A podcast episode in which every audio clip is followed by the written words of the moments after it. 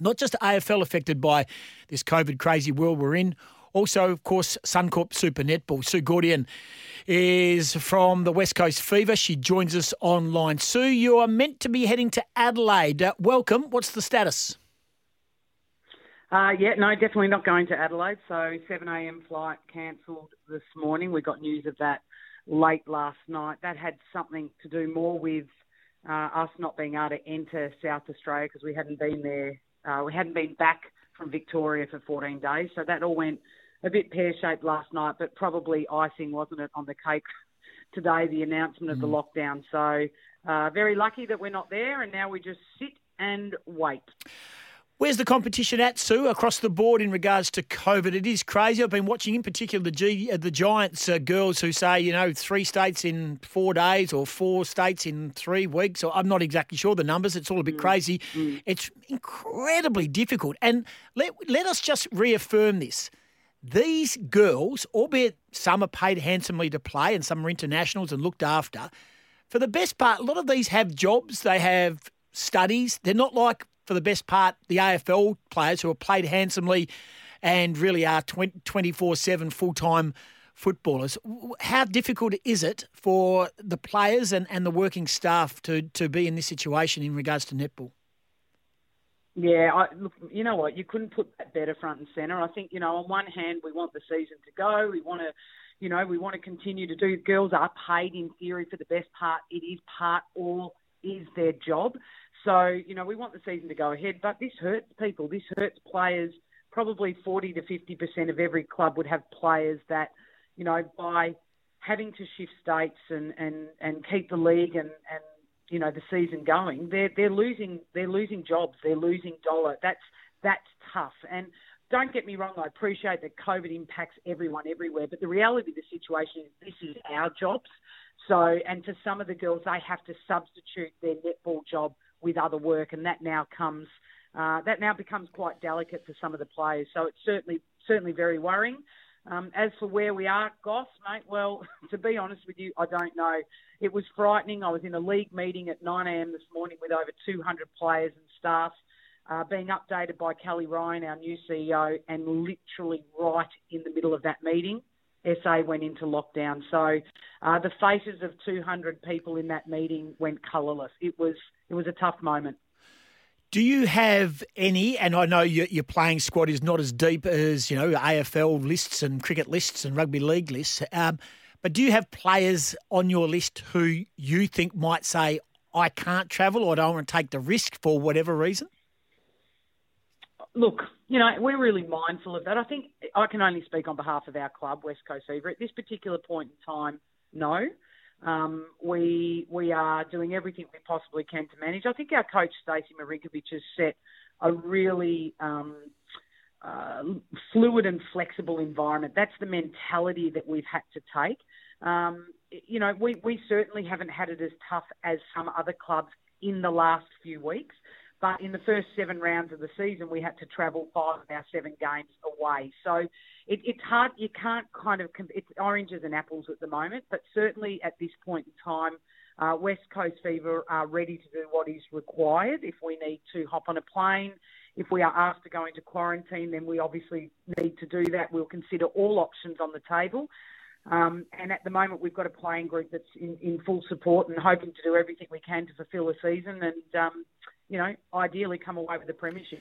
Sue Gaudion, our guest on Sporting Goss, we're talking about uh, the situation that is facing our National Netball League as well. Mark McGowan's Twitter feed has just come through. Following the detection of new local cases in South Australia, we are upgrading our border controls to keep our state safe. Effective immediately, South Australia has been reclassified as a low risk jurisdiction. Anyone travelling to WA from South Australia will be subject to strict conditions, including 14 days self quarantine and mandatory testing. So um, they're not wasting any time there. Um, why do we need to play out the season right now? I've just opened up with a fairly strong piece in regards to. I think the AFL has got to a point now that I think they've squeezed the lemon as far as they can with accessibility for cost factors for the mental health of players and partners and families and staff. I think they're ahead of the curve in the competition in the AFL, and it's time to reset, recalibrate. Do you think that might be the case? And was that the general messaging coming out of that meeting today, or are they desperate to get to the end of the year? Oh, do you know what? I don't think any options off the table, Goss. I think probably as of today, maybe that option becomes a little bit more um, worth considering. But say yesterday, no, that wasn't an option on the table.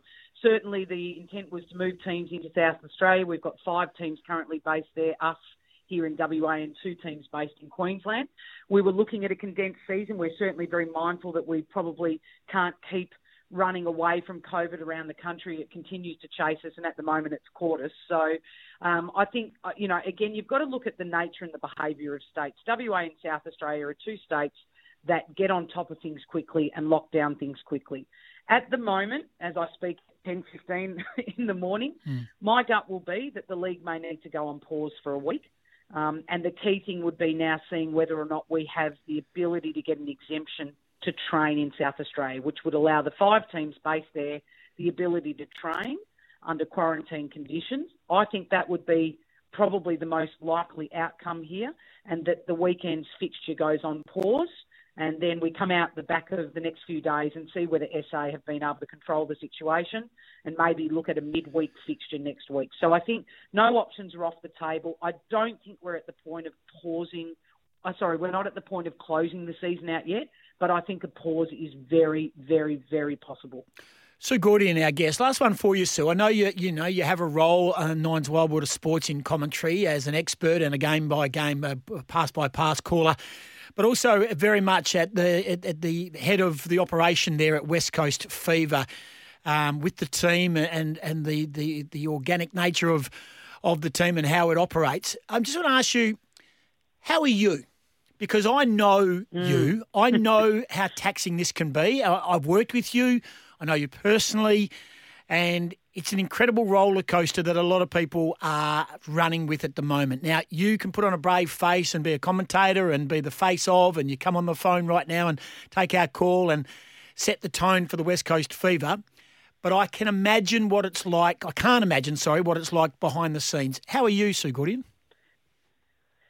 Well, firstly, thank you for asking because I think sometimes a lot of the administrators get forgotten about. I'm going fine, Goss. Um, certainly it is tough. And, and I will say that when I took on the job on the 1st of February, never did I imagine uh, this beast uh, prevailing the way that it is. But um, you have your moments, and, and no doubt everyone has their moments. And um, for me, it's it's about keeping balanced. At the end of the day, we definitely want the league and the season uh, the season to go ahead and the league to be able to do everything it can.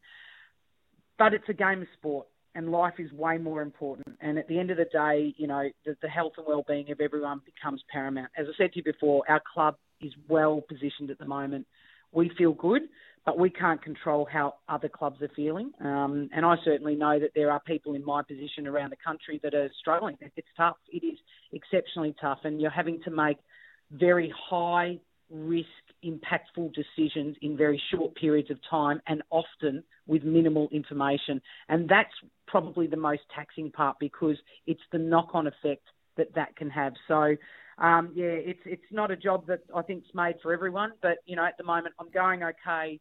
Um, if I get my chance to commentate and bring the sport alive, the one thing I'm always mindful of is that there are people around the country that are locked down and the smallest chance to watch a bit of sport on TV, I think it gives a smile to a lot of people's faces. I watched the footy on the weekend, and I, you know, I was chatting with my brother in Melbourne, and he's in lockdown, and he was loving every moment of it. So sport plays a critical part in the landscape of COVID, in my opinion. And we just got to do whatever we can to keep it going. And yeah, I'm okay, mate. I'm fine. Good on you, Sue. Appreciate your time. Thanks for keeping us updated in regards to the West Coast Fever and also the Suncorp Super Netball and the theme that's running through that competition at the moment. Thanks for joining us. Stay safe. Thanks, Bob.